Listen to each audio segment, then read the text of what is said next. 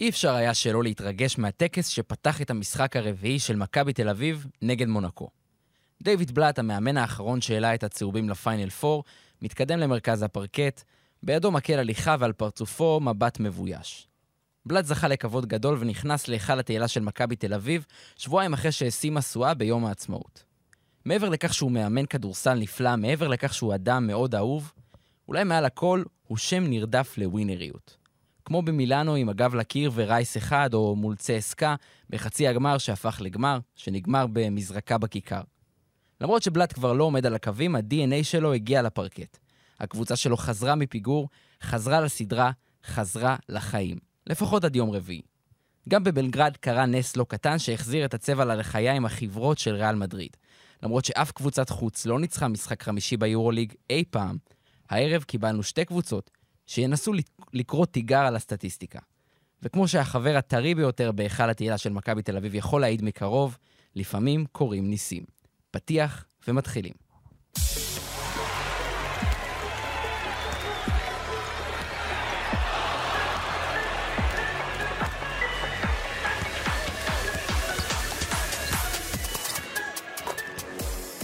יורוסטפ פוד, פרק מספר 80.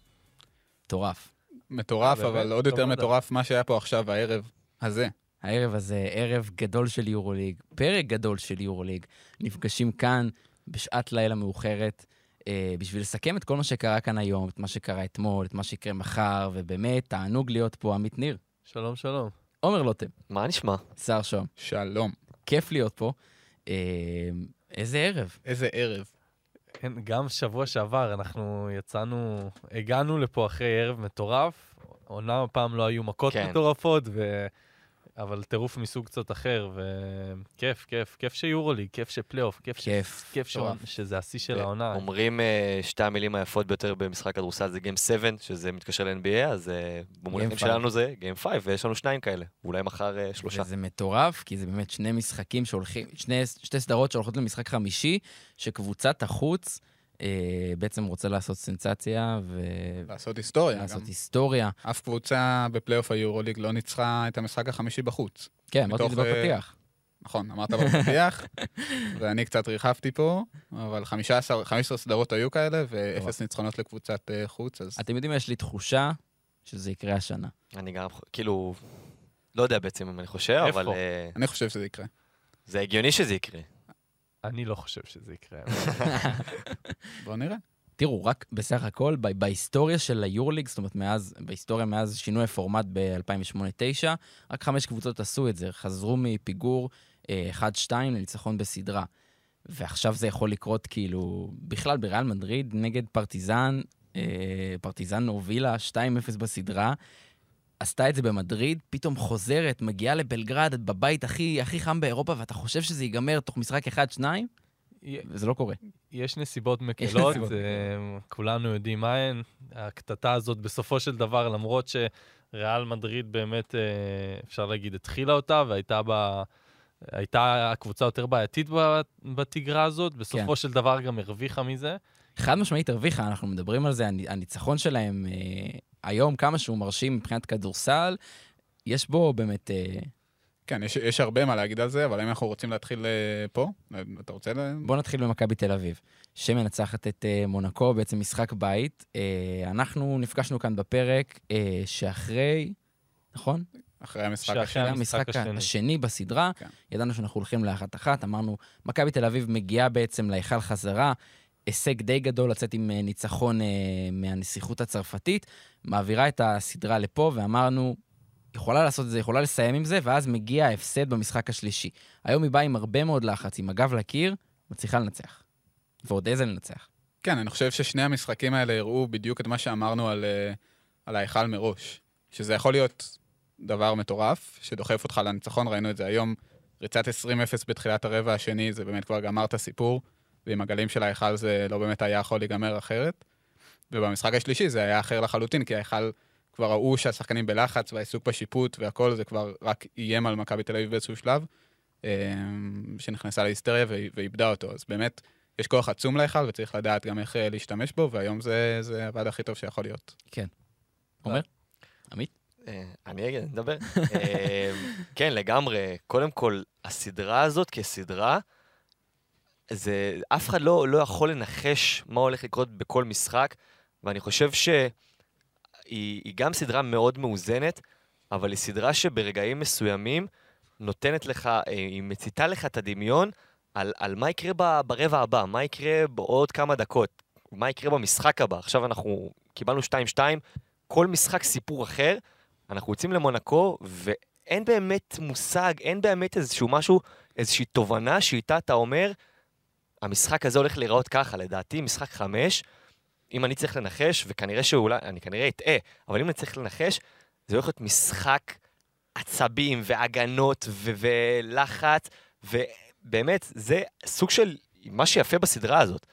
ואם אנחנו מדברים על היום, אז באמת, אה, ובאופן כללי ביורוליג העונה, ולקראת סוף העונה הסדירה הבנו שסנס אוף ארג'נסי זה משהו מאוד מאוד חשוב, ושקבוצות מגיעות עם, ה, עם הדחף הזה של חייב לנצח, הן פשוט נותנות את הכל. ראינו את זה היום בבלגרד עם מדריד, שהיו עם הגב לקיר, ראינו את זה היום עם מכבי, שהוציאה את המקסימום שלה במשחק הזה, בעיקר בצד ההגנתי, ואנחנו נרחיב על זה בהמשך, אבל באמת היורוליג אה, מספק לנו משחקים מדהימים.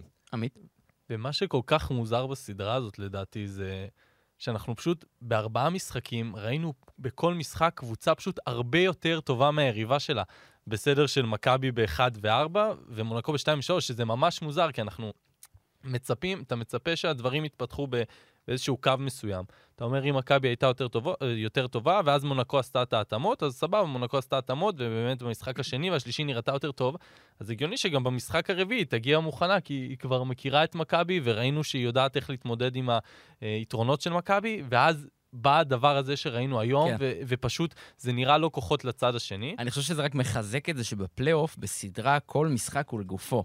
שונה מה, לגמרי. ממש, כל משחק שונה לגמרי. מכבי תל אביב הגיעה במומנטום לכאורה לא טוב למשחק הזה, פשוט יצא מלוע של תותח, זה היה מטורף. ואני חושב שלפני המשחק יצא לי לכתוב על זה, שאני חושב שהדבר הכי משמעותי מן הסתם, דיברנו על זה שהקווים האחוריים הולכים להיות, אה, הולך להיות הדבר הכי משמעותי בסדרה הזו, כי שם נמצאים אה, הכוכבים של הקבוצות בעצם. ואם ראינו עד עכשיו את הקו האחורי של מונקו, בכל הסדרה, חוץ מהמשחק הראשון, ראינו את הקו האחורי של מונקו קצת מביא מעצמו יותר, וראינו מייק ג'יימס זה מייק ג'יימס, הוא לוקח את הזריקות הרעות שלו והאחוזים שלו, גם במשחק אה, כמו משחק מספר 3, היה משחק טוב, בסופו של דבר הוא סיים עם אחוזים לא טובים מהשדה. אבל הוא מצליח להפעיל את החברים שלו והוא לוקח כל כך הרבה תשומת לב. ומה שהיה חסר לי, לפחות עד היום, זה היה לורנזו בראון. לורנזו בראון, מספרים סך הכל יפים בשלושת המשחקים הראשונים, אבל זה הרגיש כאילו זה לא לורנזו בראון שהיינו רגילים לראות עד עכשיו, זה לא לורנזו בראון שמכבי תל אביב ראתה בקיץ, מוביל במאני טיים את נבחרת ספרד לזכייה באליפות אירופה. והיום, סוף סוף, שוב, צריך להגיד, ברגע שהזריקות נכנסות אז הכל הרבה יותר קל, והיום הם נכנסו והוא כלה שש שלשות שזה שיא מבחינתו ביורוליג. שיא קריירה. שיא קריירה ביורוליג, וברגע ש... זה, זה ממש ככה, איפה שאנחנו רואים את הקו האחורי שמגיע יותר טוב למשחק, אז המשחקים בדרך כלל מוכרעים על זה, והיום, שוב, גם uh, מעבר ללורנזו, אז בולדווין, לדעתי השחקן הכי יציב של מכבי בסדרה, וגם ג'ון די היום היה ביום טוב, um, עם האחוזים המטורפים שלו מהקו, שזה לדעתי 98 אחוז, כן, לדעתי 49 מ-50. 51, אני חושב. משהו כזה. Uh, ומצד שני, ג'ורדן לויד אחרי ההופעה שלו במשחק מספר 2 ו-3 הוא גם היה לא רע. היום לא ראינו אותו בכלל uh, במשחק, מייק ג'יימס היו לו כמה דקות טובות, אבל חוץ מזה לא עשה יותר מדי, ובסופו של דבר זה מה שעשה גם את ההבדל היום. כן, דיברו על זה הרבה לפני, ה... לפני המשחק הזה. מה שהיה במשחק שלוש היה די חריג, כי מונקו הגיעה להיכל ושלטה לחלוטין, גם בקצב וגם במשחק uh, כולו ביחד עם זה. היא למעשה עשתה את מה שמכבי עשתה במשחק הראשון, לדעתי, בסדרה במונקו. כן, אפשר להגיד. הפוך. כן. ופה זה היה נראה אחרת לגמרי, כי במקום מה שראינו מבראון ובולדווין במשחק השלישי, הם נשארו רגועים, הם היו, שלטו בקצב מההתחלה ועשו פעולות בעיקר חכמות ולא הכריחו יותר מדי, שזה דבר שראינו הרבה במשחק השלישי, התקפות עומדות ומהלכי כדרור אה, שלא באמת אה, מוציאים יותר מדי, והם הגיעו הרבה יותר, פשוט מבחינת גישה, נראה לי, ואיך שהמשחק, איך שהם מדמיינים את המשחק שלהם, הביצוע היה הרבה יותר טוב הפעם. כן.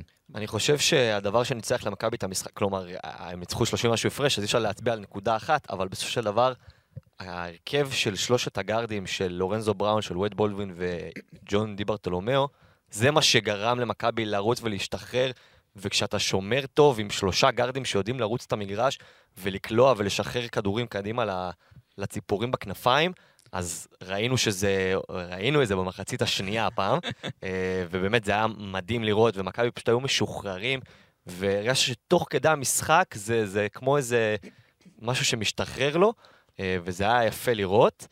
אני מאוד מסכים איתך. אני, לפני המשחק, היה לי דיון על זה עם דרור הופמן, אה, ודיברנו על זה שמכבי במשחק הזה צריכה לבוא ולהעלות את הקצב, כי מה שקרה עד עכשיו, היא לא עברה 80 נקודות בכל המשחקים שלה, צריכה להעלות את הקצב, והיום היא רושמת את הניצחון פלייאוף הכי גדול שלה בהיסטוריה.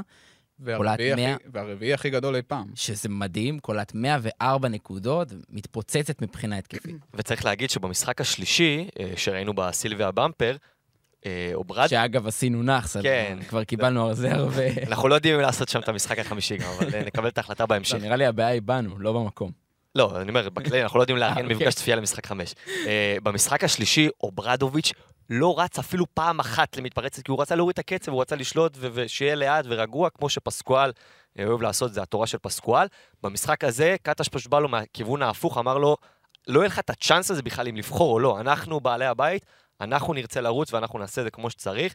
באמת ראית את מכבי מהגנה, איך היא נותנת לשחקנים מסוימים את הזריקות הפנויות שלהם, ושחקן כמו מייק ג'יימס שאמרנו כל המשחק, להיות עליו בטירוף בהגנה, להיות עליו בטירוף, לא היה איזשהו דפוס אה, חד משמעי, אבל ראית הגנה אגרסיבית. אם זה לא טראפים, אז איזשהו אזור חזור מאוד אגרסיבי, והאחוזים של מונקו, גם במשחק הזה וגם במשחק מספר 1 במונקו, היו 15 אחוז, בעצם 15 אחוז נקודה משהו, ואנחנו רואים העונה שנגד משחקים כמו נגד הנדולו ונגד פנרבכצ'ה, שקבוצות מגיעות ל-15 אחוז ומטה לשלוש מול מכבי, אין להם שום סיכון לנצח, ואם הן לא מפסידות בחד ספרתי, זה נס.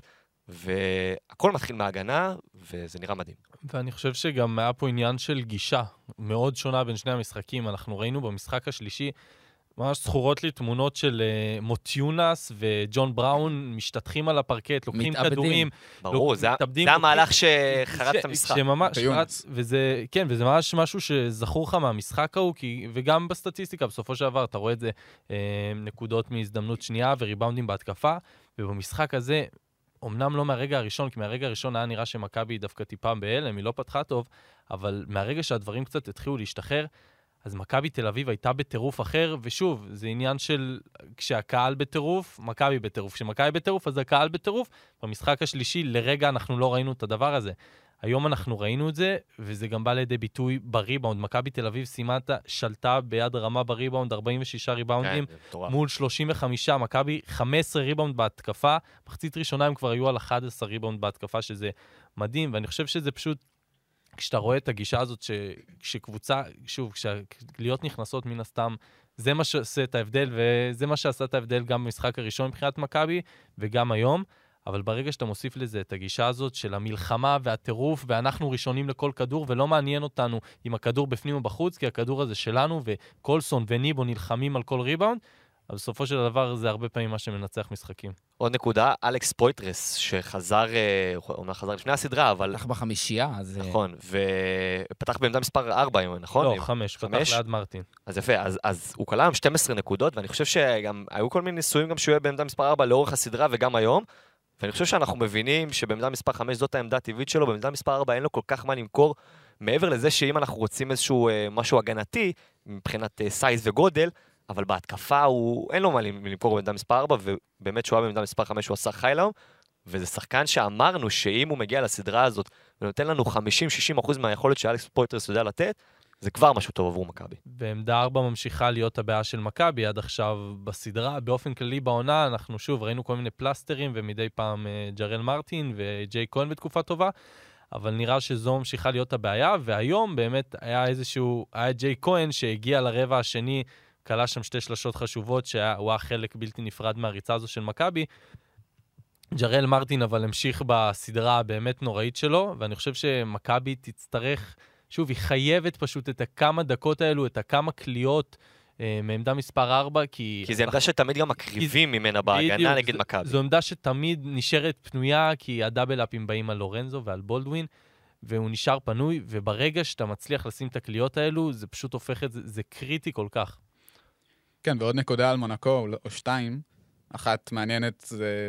אני לא יודע, שווה לבדוק את זה, אבל במשחקים שאוקובו, לויד וג'יימס שיחקו, מעניין לראות מה, מה הכי מעט שהם כלו, כי היום נעצרו על 21 נקודות משותפות, עם 7 מ-25 מהשדה, אז ככה באמת למונקו... 25 משותפות. שלושתם. 25, נכון, סליחה, 25 נקודות משותפות, זה עדיין מעט. עדיין מעט, כן. מעט. אמ, בר- בטח לא- בטח לויד ואוקורבו, שניים מהערבים הכי חלשים שאני זוכר. באחוזים... אה, 7 מ-25 משותפים, וככה באמת אין למונקו מה למכור, וזה באמת, אה, בוא נגיד, אם, אם זה ייראה דומה גם בצרפת, אז אה, מכבי יכולה להתחיל לבנות על קובנה. ודונטה הול, שבסדרה גרועה כן. מאוד, הוא לא מצליח להתמודד, זה לא נקודה... הגיע בש... וזה הזוי, כי הוא בדרך כלל, היה- הוא בשני משחקים נגד מכבי בעונה סדירה היה מעולה. כן, אבל מכבי מצליחה לנטרל אותו לגמרי. זה נכון שהעונה שלו לא, לא מטורפת, אבל גם ביחס אליה הוא קורס 3.2 נקודות למשחק, 37.5 אחוזים מהשדה. הוא באמת לא אדון תיאול שמונקו קיוותה לקבל, ומילים אה, טובות גם למכבי על זה שהם מצליחים להכיל אותו, והמצ'אפ עם ניבו, בסוף אה, נראה שמכבי שם מרוויחה. נראה לי אבל גם שמונקו מרגישה יותר בנוח שמוטיונס על המגרש. מעבר לזה שאול באמת לא משהו, אבל מוטיונס נראה טוב עד עכשיו בסדרה מול מכבי, ומצליחים לנצל הרבה פעמים את הגודל שלו אל מול הסנטרים האומנם אתלטים, אבל לא כל כך אה, כן. גדולים של מכבי. אפשר להגיד שהוא עול על מונקו. בחלק מהזמן. התגעגענו, התגעגענו. יאללה, לך הביתה, מוטי. זה אלמוט יונס. עד הערב, הצהובים עמדו על רצף של חמישה הפסדים במשחקי הדחה, משחקים שהם יכולים ללכת בהם הביתה. אתם יודעים מי הקבוצה האחרונה שמכבי תל אביב ניצחה במשחק הדחה? אני אני יודע, אני יודע את התשובה. מה? רגע, ב- שחזרה מ-1-2 כאילו? זה הכוונה? מכבי ניצחה, הקבוצה האחרונה שמכבי תל אביב ניצחה במשחק הדחה. בכל אה, המסגרות. רגע, זה בסקו... זה... לא. לא, בכל לא, המסגרות? בכל המסגרות, כן. כל המסגרות שהגיעה בהן לסדרה של הטוב מחמישה משחקים וניצחה במשחק הדחה. אני לא זוכר. איזה שתיקה. זה סדרת פלייאוף. תגיד לנו. תגלה. בני השרון, בני השרון, יפה. באיזה שנה- זה היה? ב-2009-10. אז היא הקבוצה האחרונה שמכבי, בעצם מכבי תל אביב היום מצליחה לאסוף, אה, אתה דיברת על זה קצת קודם, באמת לאסוף את כל השברים במשחק מספר 3, לנצח משחק עם הגב לקיר, להשוות את הסדרה. עכשיו הסדרה עוברת למונקו, חוזרת לאולם הלא ממוזג. הקריסקוס מונקו. של אה, יורוליג, אפשר להגיד. כן. נכון? פחות או יותר. באמת האולם הלא נעים שיש מי להם. שמכיר את הקריקוס יודע. ומצד שני, אנחנו אומרים שכל משחק בסדרה הוא בפני עצמו, אבל אני לא יודע, בוא נראה. תשמע, אני חושב שמכבי מגיעה למשחק הזה, זה נכון ש... כלומר, היסטורית אף קבוצה לא ניצחה בחוץ במשחק חמישי, כמו שאמרנו, אבל מכבי נראה לי מגיעה למשחק הזה במצב הרבה יותר טוב, גם מבחינת מומנטום וגם מבחינת מה שראינו עד עכשיו בסדרה. כי מונקו, עם כל זה שהם אה, ניצחו בהיכל ושווים למכבי עד כה מבחינת ניצחונות, לא ראינו אף משחק שלהם שבאמת אמרנו, בואנה, זאת מונקו שאנחנו זוכרים. היום למכבי לפחות יש על מה להסתמך, על מה להישען, שהיא נראתה כמו בתקופות הטובות שלה בסוף העונה הסדירה. היא גם יודעת שהיא ניצחה את מונקו בחוץ. נכון, ויש יש לה לפחות את הידיעה שהיא יכולה לעשות את זה, אז היא באמת... כן. אני חושב ש... בוא נגיד, אני מרוצה מההימור שלי שהלכתי על מכבי בחמישה משחקים. גם אני. אה, לא, אני לא, הלכתי עם אתה מונקו. עם מונקו בחמישה משחקים, אז אני גם מרוצה. שלושתנו, לא? שלושתכם. כן. אני הלכתי עם מונקו גם חמישה משחקים. ואני חושב שלמכבי תל אביב אה, יש הרבה סיבות אה, להיות אופטימית. אני ממשיך את הנקודה של סער, שבאמת, אה, כמו שאז, אני, אני זוכר שבספיק אנד רול, ניתחו את המשחק, את הסדרה של הפועל ירושלים מול אייק אתונה אחרי שני משחקים, ואמרו שבשבעה מתוך שמונת הרבעים, אייק אתונה היו יותר טובים מהפועל ירושלים, למרות שהיה 1-1 בסדרה. אה, אז אני חושב שבסדרה הזאת, מכבי, אם, לוק- אם מפצלים את זה ל-16 רבעים, לא רוצה לנקוב ב, במספר הרבעים, מכבי יותר טובה ממונקו, בסך, בסך מספרי הרבעים. אני לא בטוח. מבחינת מה שאתה רואה, יכול להיות שאתה מבחינת רואה. ההרגשה, לא מדבר על ה-vibe, תוצאה. ב-vibe של משחק 2 כן. ו-3, הרגיש לי לאורך כל המשחק שמונקו קבוצה יותר טובה ממכבי. אני גם... ת- אה, ת- במשחק אחד, בוא נגיד, רגע, משחק אחד, ארבעה רבעים, מכבי יותר טובים, נכון? משחק אחד, משחק, שת... סבבה. משחק ארבע, מכבי יותר טובים ב... שלושה שלושה, רבעים. משחק שלושה רבעים. ראשון מונקו, אה, מרבע ראשון מונקו. אבל זה... אוקיי, אז זה כבר שבעה למכבי ועוד לא עברנו על שני... לא, אני, אני עוד חושב לא עברנו על שני אני משחקים. חושב שמה שאתה מתכוון, אני לא, כשאתה מחלק את זה ככה, אני לא חושב שזה נכון, אני חושב שפשוט הניצחונות של מכבי היו הרבה יותר מרשימים מאשר. הניצחונות של מונקו. כן. מאשר, אם אתה מחלק, אז שוב, אני חושב שבניצחונות במשחקים 2 ו-3, מונקו הראתה שליטה על מכבי במשך... בכל 40 המשחק? במשך 40 דקות. כן. בוא, בוא שנייה, משחק מספר 2 היה שם מאוד צמוד מחצית ראשונה, אבל עדיין, זה הרגיש שמונקו קצת מעל מכבי, ובמחצית השנייה באמת מונקו השתלטה. משחק שלישי, מכבי לא הובילה אפילו נכון, לרגע אחד, נכון. וזה הרגיש שמונקו מעל מכבי, וזה גם מה שהיה במשחק. אני חושב אבל- שמשחק שתיים, זה, שם זה הנקודה שהקבוצה שניצחה לא הייתה בהרבה יותר טובה מהקבוצה היריבה. זה מה שאני וזה הטייברקר של השיחה הזאת. אני חושב שגם במשחק הראשון וגם במשחק הרביעי, כשמכבי ניצחה, מכבי נראתה, ההפרשים היו נראים הרבה בדיוק. יותר גדולים. השיא של מכבי והשיא של. מונקו זה תקרות שונות לגמרי. היום מכבי תל אביב הפסידה את הרבע הראשון, אבל ברבעים 2, 3, 4 היא ניצחה בהפרש מצטבר של 42 נקודות. זה המון. כאילו, אם, יש- אם אתה משקלל את כל הדבר הזה, זה בדיוק מה שעמית אומר, אני מסכים איתו. בסדר? אה, לא, אין לי יותר מדי מה להוסיף, פשוט... אה, כן, באמת קשה לחזות. כל מה שאנחנו אומרים פה שו- לא שווה הרבה. כן, זה מאוד אמורפי, זה לא משנה. באמת, כל משחק פה הוא מטורף, ו... וביורוליג, כאילו, אני אומר, אי אפשר לדעת, גם מייק ג'יימס, מעניין איך הוא יגיע למשחק חמש. כן, מה אנחנו... כי אנחנו זוכרים מה קרה למונקו בשנה שעברה במשחק חמש, וזה בטוח יושב שם איפשהו אבל בראש. זה היה סיטואציה אחרת הסיט- בחלשון זו ואחווה. הסיטואציה אחרת, אבל תחשוב, שנתיים ברצף לעוף בפלייאוף במשחק חמישי, כן, שאתה מרחק היסטוריה מלהיות קבוצה צרפתית ראשונה בפיינל פור, נכון. אה, זה איפשהו יושב שם.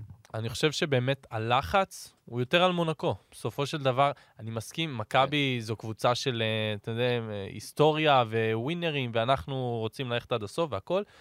אבל בסופו של דבר, מכבי תל אביב מגיעה, לס... ל... כאילו, יכולה לחזור עכשיו לפיינל 4 אחרי כמעט עשור.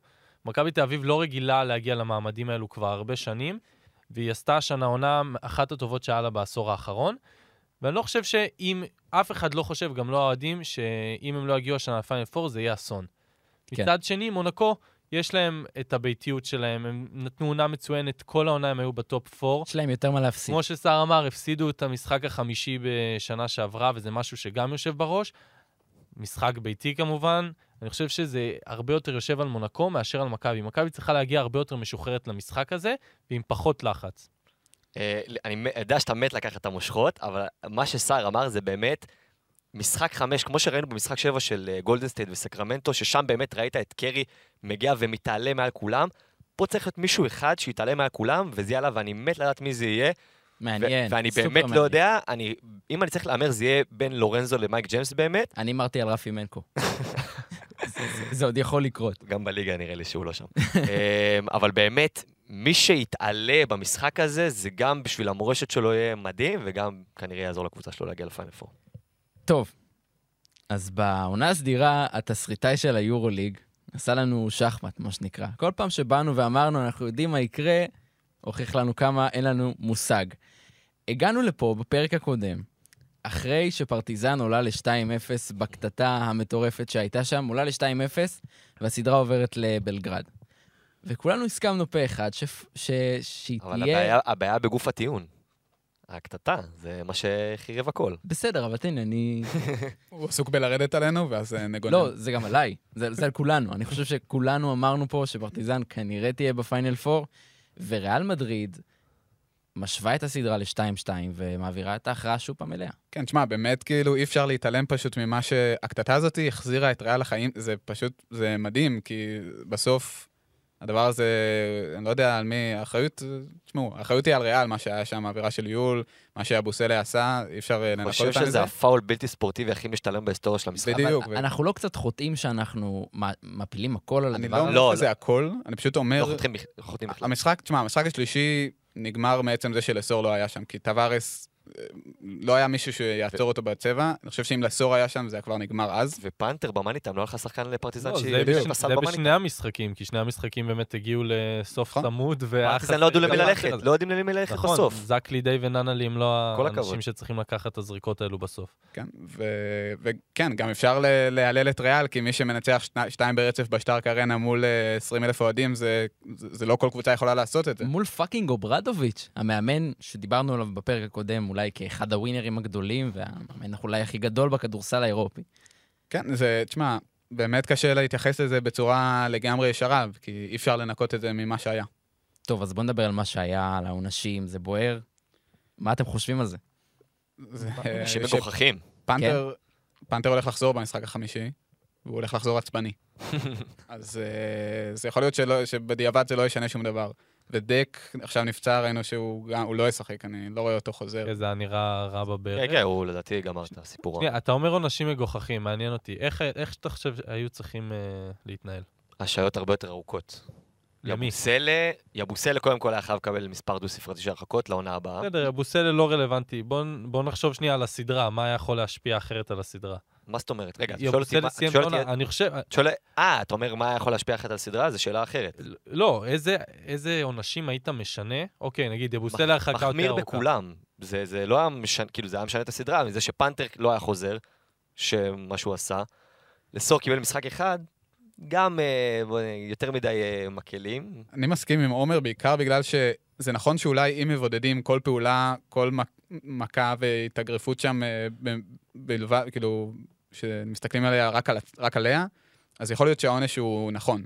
אבל היה פה אירוע הרבה יותר גדול מזה, שמשחק פוצץ אה, בגלל מכות של שחקנים, וצריך להעביר פה איזה מסר, שזה לא לבודד מכה וכל מכה, אלא להתייחס לזה כאירוע אחד אה, גדול. ובעיניי ההרחקות היו צריכות להיות יותר, אה, יותר ממושכות. אני. אני, אני מאוד הופתעתי שעברנו לסדרה בבלגרד, ולא ראינו אה, עוד משהו, כי באמת, אה, גם אני צייצתי את זה בצחוק בטוויטר, האכיפה שהייתה שם היא לא משהו שאומרת לך, אוקיי, בפעם הבאה אני לא אריב ואני לא אכנס לדבר כן. הזה, אם יקרה משהו, אם יקרה בלאגן. היא, היא מאוד מעודדת, כי אם אכיפה קלה, אז גם ככה הפעולה שלך תהיה הרבה יותר קלה. אני. העליתי את זה כי זה היה נשמע כאילו אתם כועסים על זה שההרחקות הרסו לפרטיזן את הסדרה. לא, מה פתאום, מבחינתי פנתר לא היה צריך לח- לא לחוזר למשחק חמישי, אבל מצד כאילו שני... לא, לא, לא, לא. אני אומר, מה שקרה במדריד גרם לזה שבסוף פרטיזן משחקים בלי פנתר ובלי לסור במשחק שלוש ומפסידים ובצדק. אבל זה מה שהיה צריך להיות. ומשחקים בלי. בלי פנתר במשחק ארבע ש- ואין להם את הסקורר הזה שייתן להם נקודות בזמן, בזמנים החשובים. אני לא אומר שזה השפיע על פרטיזן וזה לא טוב, אלא ככה זה היה צריך להיות ואפילו יותר גרוע. אבל גם מהצד השני, יבוסלה, לא היינו צריכים לראות אותו פותח את העונה בעונה הבאה, או מחזור שלישי. סבבה, מסכים. אתם רוצים לדבר מקצועית על מה שקרה? כן, נראה לי, אפשר איזה נקודה שתיים. איזה סדרה מטורפת שם. תשמעו, זה, זה פעם ראשונה בהיסטוריה שכל קבוצ... שארבעה משחקים קבוצת החוץ מנצחת. זהו, רציתי לבדוק את זה. זה, בפ... זה, זה בוודאות, כי, פעם, כי לא קרה אף פעם בהיסטוריה שקבוצת חוץ לקחה שני משחקים ראשונים. מטורף. אז ועכשיו גם קבוצת... אז זה משהו שאני לא יודע מתי יחזור. כן. אה, והמשחק היום היה מאוד מעניין, כי ראינו את ריאל שם אה, פותחת הפרש דו-ספרתית די מהר, וככה נראה היה כאילו היא משייטת לניצחון. פרטיזן חזרה בכל הכוח, וים מדר עם שתי פעולות גדולות שם בדקה האחרונה. וואו, איזה סל הזוי. מי שלא ראה, שירוץ, אה, שירוץ לראות, כי זה באמת אה, sequence שלא רואים. sequence הגנתי מאוד אה, מכובד. ו- ואיזה תסכול זה לפרטיזן, כי, כי פעמיים להפסיד צמוד בבית, שוב פעם, זה... עכשיו הם מגיעים, הם צריכים לשלוף את השפן הבא שלהם. זה, זה כל כך מתסכל, כי אתה פשוט, אתה יודע להצביע בדיוק מה הייתה הבעיה של הקבוצה הזאת, ומה היה חסר, שזה פנתר, וזה, שוב, זה כל כך מבאס, כי זה, זה באמת אחרי שני הניצחונות המדהימים שלהם בחוץ, ופנתר שקלע את השלשת ניצחון האדירה אה, במשחק מספר 1, פשוט לא יכול לבוא ולסיים את העבודה בבית, שזה היה הכי מתבקש בעולם. שוב, למרות שנגיד ראינו את זאק לידי בשני משחקים נהדרים, היום הוא סיים עם אה, 12 מ-14 מהשדה, 25 נקודות, וגם-. וגם uh, פאפה פטרו הגיע, והאמת לסור קצת ציפינו, דיברנו בהתחלה שלסור וטווארז זה יהיה המצ'אפ אה, שיכריע, לא ידענו איזה דברים עוד עלולים, לה, עוד יגיעו בסדרה הזאת, אבל דיברנו על המצ'אפ הזה כמצ'אפ שיכריע, ואחרי שבמשחק הקודם לסור לא היה וטווארז פשוט סיים עם מדד 40 לדעתי, 41, לדעתי, מה, כן. במשחק השלוש? במשחק- שלוש, נכון, כן. והיום 30 מדד. והיום 30 מדד, הוא כן, פשוט בשליטה מוחלטת. משחק קודם, רק נגיד את המספרים, 26 נקודות, שזה שיא קריירה, 11 ריבאונדים, שלושה אסיסטים, שלושה בלוקים. ו-41 מדד מדד זה גם 41. שיא קריירה. אז טווארס היה לו כיף שם. אז הוא, שוב, דיברנו על זה שטווארס הוא, אנחנו אפשר קצת כזה, אנחנו לפעמים קצת ממיתים בערכו, כי אנחנו כבר רגילים למה שהבן אדם הזה עושה כל כך הרבה זמן, אבל בסופו של דבר יש, לו, יש להם נשק שהוא בלתי ניתן לעצירה, גם ראינו היום את לסור משחק, לא באמת הצליח להתמודד איתו. אה, בסופו של דבר זה מה שעושה את ההבדל, כי שאר השחקנים, נכון, לריאל מדריד עדיין יש רוטציה יותר עמוקה, אבל בסופו של דבר ההבדל האמיתי לדעתי זה בעמדה מספר 5. דיברת על השחמט שמטאו עושה בשני משחקים האחרונים לאוברדוביץ', ואני חושב שהיום מטאו פשוט עשה מה שאולי כל מאמן אח- אחר היה עושה, שאין לפרטיזן את פאנטר, שהוא גם יכול להוביל כדור וגם scorer, שאין לה את אלכס אברמוביץ', שלא דיברנו עליו, אבל כל השחור שעשינו עליו כל העונה, גרם לשבור את היד. אה, ים מדר לא משחק 15 דקות, אז אה, אה, לאסו, אני בא להגיד. אוברדוביץ' שיחק רוב המשחק בלי רכז טבעי. אקסום סבבה, אבל אקסום גם נראה לי קצת עם הטראומה שהוא עבר, והוא כזה די יחסית צולע. שתיים מ-11 היום. נכון, משחק שתיים, כן. רע מאוד שלו, ואתה רואה על, על ה-vibe שלו שהוא לא, הוא, הוא לא מאה אחוז, הוא לא מאה אחוז fit. אז מה שמטאו בעצם עשה, כיווץ את הצבע, שמר הרבה אזורית, שמר הרבה הגנות מתחלפות, ואמר להם, תזרקו משלוש ותנסו לחדור עם, כן. ה, עם ההגנה הזאת, בואו נראה אתכם. ובאמת, אה, האחוזים לשלוש של אה, אה, פרטיזן בלגרד היו לא טובים, 26 אחוז בלבד, ועצם זה שפרטיזן, אין להם רכז טבעי להם את המשחק, ואין להם את הסקור הזה שברגעים שהם צריכים, ייתן להם את הסלים, ש- את השלשות ואת אה, כל הדברים האלה, זה הקשה להם מאוד, ובאמת אה, מטאו עשה אה, מהלכים חכמים, ובאמת כל הכבוד לו, כי באמת כולנו סגרנו את זה, ואני לא יודע אם מישהו בכלל, במדריד אפילו, שם נתן לו סיכוי. אז מי תעלה? וואי, וואי, וואי.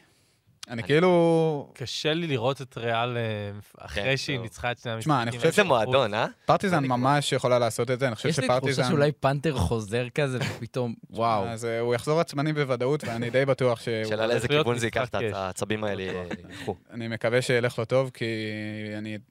זה פשוט יהיה מבאס לאבד את פרטיזן על... אה, שוב, כל הכבוד לריאל מדריד, וזה לא רק על זה, אבל הקטטה הזאת שטרפה פה את הקלפים, ונראה לי מבחינת ה- ההוגנות שאני רואה לנכון, אני אקווה שפרטיזן תהיה שם. חבל שזה לא מה שקובע. נכון. אבל uh, נראה לי ריאל זה פשוט, שוב, מועדון יותר מדי ווינרי ויותר מדי עם מסורת באמת בשנים האחרונות של uh, הצלחות, לפחות הגעה לשלבים המכריעים.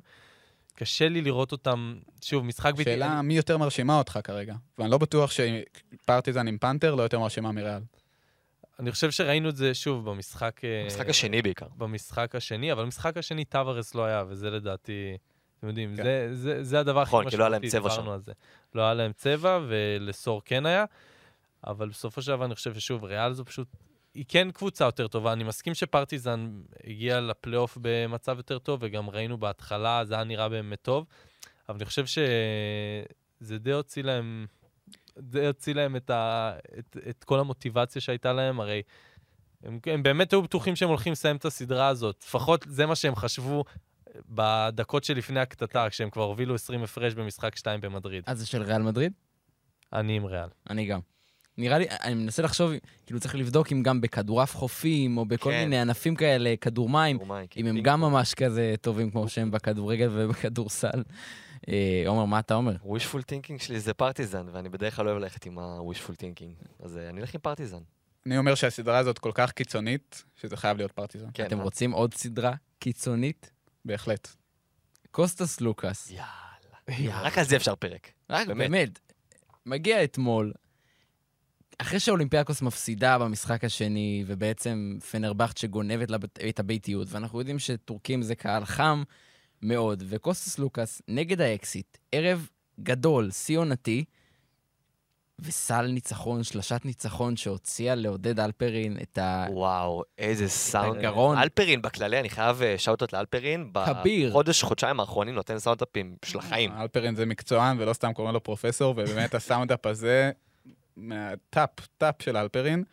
בלי קלימרה, בלי קליספרה, בלי הצגות, נותן את השרפת. אם נרצה, אם עומר ירצה לפנק אותנו באיזה קליפ סיכום אה, עונת היורוליג, זה באמת רגע שחייב להיכנס במקום מכובד, כי זה רגע שבו שחקן שאתם יודעים, כבר לא בשיא שלו, פשוט אני חי- פלאים. אני חייב להגיד, לפני שמדברים כדורסל, הרבה אנשים, הרבה אנשים, כמה אנשים שאלו אותי, תגיד, למה הם רד, רד, רצו בטיסה לחדר הלבשה? וואי, זה היה אז, מדהים. אז אני, אני אומר, הם רגילים ביוון, הרי היה גם פעם אחת שספנוליס, אם אתם זוכרים, כלה שלשת ניצחון שהביא לאליפות בפנטינאיקוס, באוואקה, והם טסו בספרינט וחייגו ב, ב, לפני החדר הלבשה. הם רגילים לזה שאם הם במגרש חוץ ביוון עושים את הסלים האלה, הם חייבים לטוס, כי אחרי זה הם לא יצאו חיים מה, מהאזור, וזה היה סוג של אה, אה, שלהם, אז אה, זה דבר ראשון. גם נוביצקי עשה את זה, לא? כן, נוביצקי אבל עשה את זה כי הוא לא רצה לבכות ליד כולם. לא, באמת, באמת, הוא אמר את זה אחרי ברח זה. בריצה, כן, אני יודע. אחרת לגמרי. לא היו אה, מרביצים לו במיאמי. כן, אבל המשחק הזה, זה מעניין, כי בדקות סיום שם, ראינו את ווקאפ אה, מאבד כדור, זה היה איבוד כדור אה, מאוד מוזר, ממש מסר לפנרבכצ'ה, גודוריץ' שם כלה סל שלוש שניות לסיום, חשבנו שזה הולך להיגמר ככה, ואז סלוקאס במהלך שאחרי זה תקע את השלושה הזאת, ובאמת דיברנו הרבה על סלוקאס ו- וווקאפ במהלך העונה הזאת, ומי בעצם המנהיג של הקו האחורי שם. ואני חושב שאם בעונה הסדירה אז uh, היה איזה תמימות דעים שזה ווקאפ, ראינו שברגעים החשובים שבאמת צריך את, ה, את הכוח, ה, את, ה- פשוט את הווטרן הזה, את סלוקאס, שזה אחד שם. הווטרנים הכי גדולים שיש כיום ביורוליג, אז הוא עדיין שם, וזה היה משחק, זה לא רק השלשת ניצחון, כאילו, כמו שאמרת, מההתחלה ועד הסוף הוא היה, הוא התפוצץ, הוא עשה את כל הדברים האלה ב-23 דקות. 34 מדד ב-23 דקות. אז באמת אה, סלוקאס, אה, מה שנקרא, דאג להבהיר מי באמת אה, אחראי פה ברגעים החשובים. זה הכי הרבה נקודות שלו מאז דצמבר 2020. וואלה. כן, שתדעו. אבל השלשת ניצחון, חייבים לדבר על השלשת ניצחון, כי הטכניקה שם, זה היה באמת אחת השלשות הכי קשות שראיתי. הבן אדם התחיל עם כדרור ביד ימין, העביר את הכדור מאחורי הגב. לפני זה פייר- היה jab step קטן כן, לצד דשון, ימין. דשון פייר שמר עליו צמוד, העביר, סשה וזנקוב בא עם החסימה, ואז הוא פוגש את אה, אייס דייוויס מול הפרצוף שלו, שהוא שומר ש- מצוין. שהוא שומר אדיר, הוא גבוה ממנו, גבוה, כן. ואין לו זמן, אין לו שום ברירה, הוא חייב לזרוק מאיפה שהוא נמצא, שזה מטר אחרי קשת השלוש. זריקה באמת אחת הקשות שראיתי, פשוט הולך פנימה, וגם אחרי זה ישר וזנקוב, הוא התראיין, הוא אמר שהוא... הוא אמר, כולם מופתעים, אבל אני רואה אותו עושה את זה כל אימון, את הזריקות המטורפות האלו. אז באמת, זה... זה שלשה שהיא, אני חושב שבאמת זה אחד הסלים הכי גדולים שראינו בשנים האחרונות ביורוליג, כשאנחנו מסתכלים על החשיבות. כי אם הם מפסידים את המשחק הזה, הם מגיעים עם הגב לקיר, משחק כן. מספר 4 בפנרבכצ'ה, ראינו את הקהל של פנרבכצ'ה בטירוף במשחק מספר 3. חד משמעית. זה רגע שאם הם לוקחים את היורוליג, זה הרגע ש- שבזכותו... ב- ביוון היו הרבה כותרות על הדבר הזה מן הסתם, ואחת מהן אה, אמרה שזה לא פחות גדול מהסל של פרינטזיס בגמר 2012, וזה וואו. באמת, גאווה הענקית. כן, וזה באמת, ושזה אחד הסלים הכי, אולי, כן. האיקונים של... אה, זה פוסטר בחדר.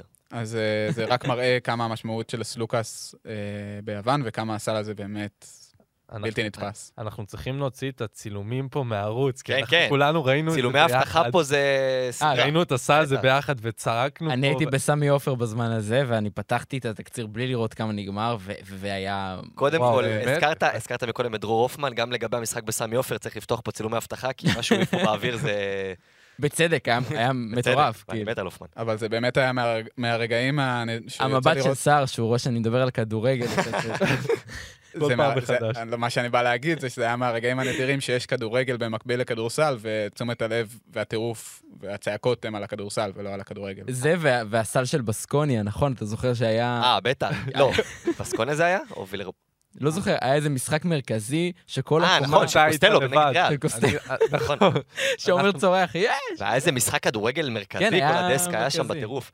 רגע, אבל אני רוצה להגיד עוד משהו על סלוקאס. אני זוכר שאמרתי לעמית, אחרי שהיה את כל הטירוף וכל זה, אמרתי לו, וואלה, הוא לא- הוא לא בעונה כל כך טובה, הוא אפילו בעונה פחות טובה בקריירה שלו. לא הסתכלתי על מספרים, אבל בהרגשה אתה, אתה מקבל מסלוקאס את ה vibe שהוא קצת הוריד הילוך במהלך העונה. אין מה לעשות, והוא מה, לא, בן 33. הגיל עושה את שלו, זה כן. נכון. כן, ויש לו חברים וגם טובים. יש את ווקאפ. לגמרי, ש- לגמרי. ואני, כן. אני, מה שבאתי להגיד זה, בא, בא להרים, אמנם אני קצת מוריד, אבל אני מרים לסלוקאס תוך כדי, ואני אומר שבפלייאוף, בסוף, ברגעים האלה, אין גדול מהניסיון ומהיכולת שלך להכריע את המשחק בקלאץ', והוא אחד השחקנים הכי טובים באירופה, אם לא הכי טוב באירופה.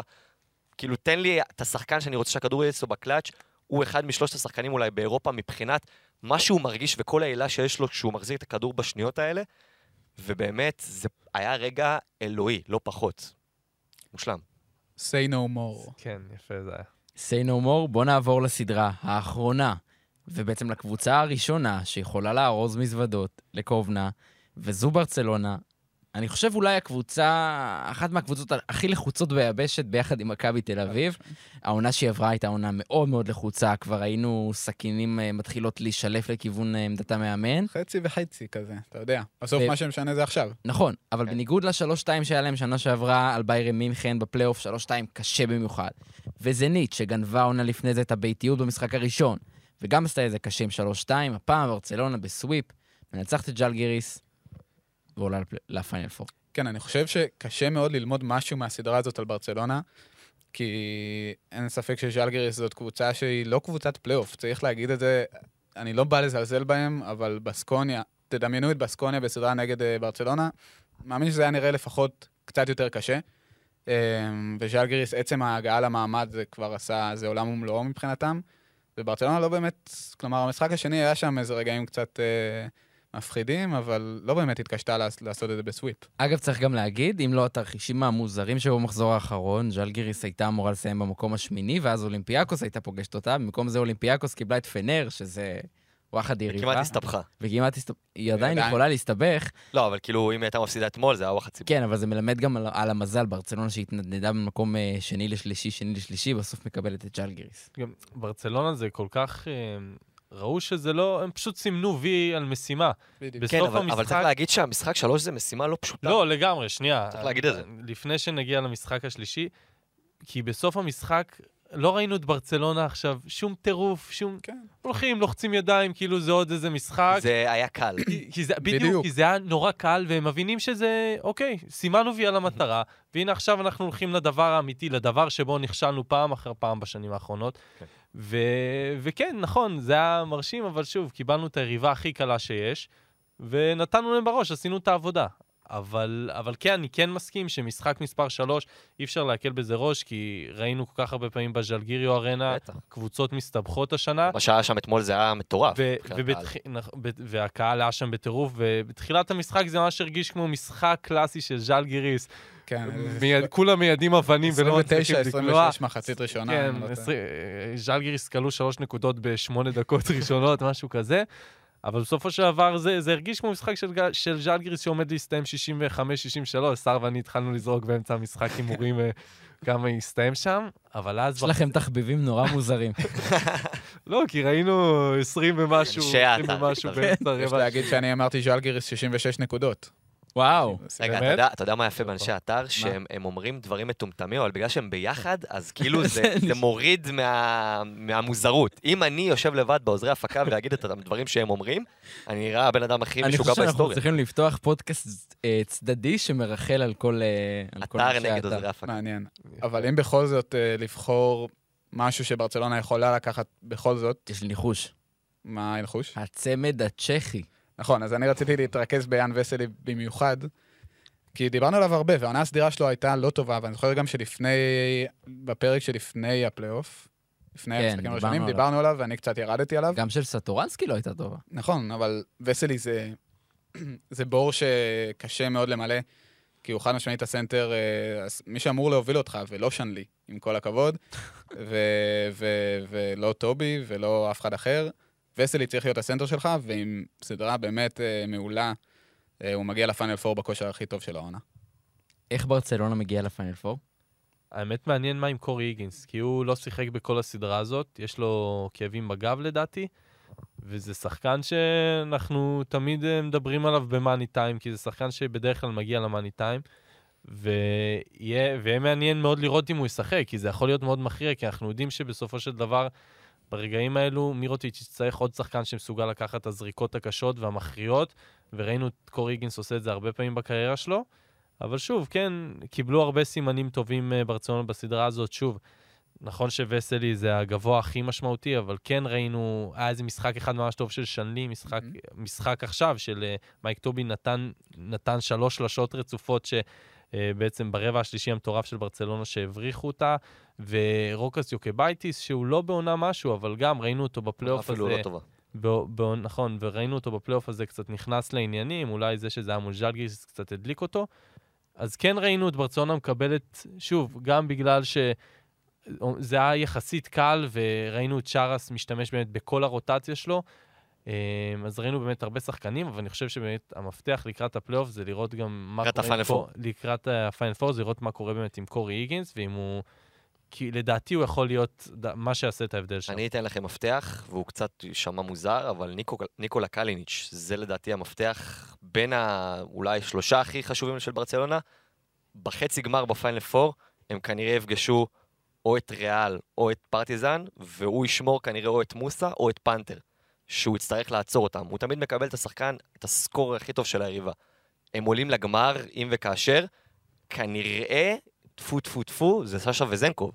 ואני אמרתי פה שמות של שלושה שחקנים, שאם ניקולה קליניץ', שהוא הסטופר ההגנתי המובהק של ברצלונה, יבוא ביום טוב, אנחנו לא מדברים פה על נקודות ועל מה שהוא עושה בהתקפה, אלא אם הוא בא ביום טוב בהגנה ומנטרל את כל השחקנים שאמרתי מקודם, זה יכול להביא תועלת לברצלונה יותר מאשר כל משחק גדול של מירוטיץ' ווסלי, עם כל הכבוד, ואפילו סטורנסקי. בסוף ברצלונה יקומו ויפלו על איך הם יתמודדו מול הכוכבים של היריבות שלהם ומול העוצמות ההתקפיות של היריבות שלהם, כי הם יפגשו קבוצות טובות, וכנראה שגם הם יקבלו, האולימפיאקוס ופרטיזן יבואו עם תמיכה אדירה עם הקהלים שלהם, אם וכאשר, שוב, אני מסייג. יש מצב שגם זה לברצלונה. עכשיו שאני חושב על זה, תהיה תמיכה בגלל שרס, אולי ככה הקהל הליטאי ינסה... אני לא יודע, האמת שהגיוני. במידה מסוימת, אבל זה משהו אחר, זה עוצמות אחרות. נכון, אבל יהיה קהל ליטאי אה, בעולם. כן. כן. זה זה מאוד הגיוני. אה, וואו, אחלה, אחלה כדורסל, איזה כיף, איזה... אחלה יורוליג, אחלה יורוליג. אחלה יורוליג, זה באמת הזמן הכי טוב בשנה לראות בו כדורסל, אז יש לנו בראש ובראשונה את היורוליג, יש לנו גם NBA, אה, ובאמת אה, ליגה לאומית, ועוד מעט גם בארץ יהיה. ואני בחרדות, כי עוד שבועיים נגמר, נג- היורוליג נגמר. תמיד כל שנה, כל כן, סוף שנה ואז יש את מתחיל העשרה ימים הכי שקטים בשנה. שלב ההכחשה, כשהיורוליג מתקרב לסיומו, ואחרי זה, זה זה ריקנות כזאת. סער, תהנה ממה ש... רגע, אבל בין המשחק חמש האחרון שיהיה כנראה, יש משהו כמו עשרה ימים עד לחצי גמר הראשון, של העשרה ימים הכי שקטים ומשעממים, כאילו, כן, בשנה, ואז טירוף שלכם. יאללה. יש, יש הרבה למה לחכות. שר שוהם, תודה רבה לך. תודה רבה. עומר לוטם, תודה רבה לך. תודה רבה לך. עמית ניר, תודה רבה, היה לי איזה שרבי. פאוזה קטנה. אה, תודה רבה לך, ו... אני רוצה שנייה לחרוג ממנהגי. קודם כל, הרבה זמן הוא לא היה כאן. את זה. להרים לדורון אילת. קודם כל, זוכה נכון. וואי. חידון יורוסטפ פוד 2023, שנתן הצגה חסרת. חסרת... אה, הוא- וגבע ינקלביץ', הם היו ביחד. נכון? נכון. גבע, קראו להם גבע אילת. חד משמעית. אז מה שדורון עשה שם הזכיר לי קצת השלשה של פנתר. כאילו, הוא באמת, לגמרי, היה שם הוא בסוף. עלה שם והצליח לקחת ליבוסלה את ההובלה. חד משמעית, ביצועים מרשימים דורון וגבע, אז כל הכבוד לך ולכם. ועל הדרך נודה לערד, ירושלמי. קיבלת כפיים. שמביא לנו כפיים ברקע. ירושלמי, על? העריכה ועל ההפקה. אח יקר ערד. כן. טוב, אז תודה שהייתם איתנו, תמשיכו ליהנות מהפודקאסטים של ערוץ הספורט וגם מהפודקאסטים שלנו. נזמין אתכם, אה, נזמין אתכם להאזין ל Speak and Roll, שדיברו קצת על הכדורסל הישראלי, גם על מכבי תל אביב, גם על שאר הקבוצות בכדורסל הישראלי, יש את הנוסע המתמיד, יש את פודקאסט ה-NBA, ורדיו אזורי שהביאו אליפות לנפולי היום. באמת הרבה הרבה תוכן, זו התקופה הכי טובה בשנה לאהוב ספורט, ואנחנו מאוד אוהבים ספורט. אנחנו נתראה בפרק הבא.